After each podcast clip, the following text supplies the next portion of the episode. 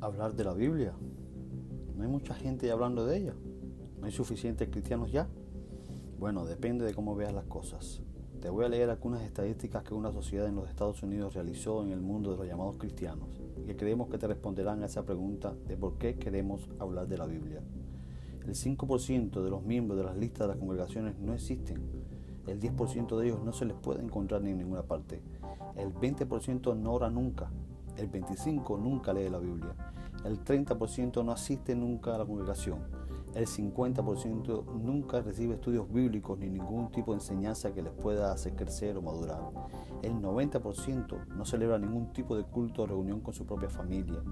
Y el 95% nunca ha sido capaz de acercar a alguien a Cristo. Creemos que sí, que necesitamos seguir hablando de la palabra de Dios. Te invitamos. Súmate.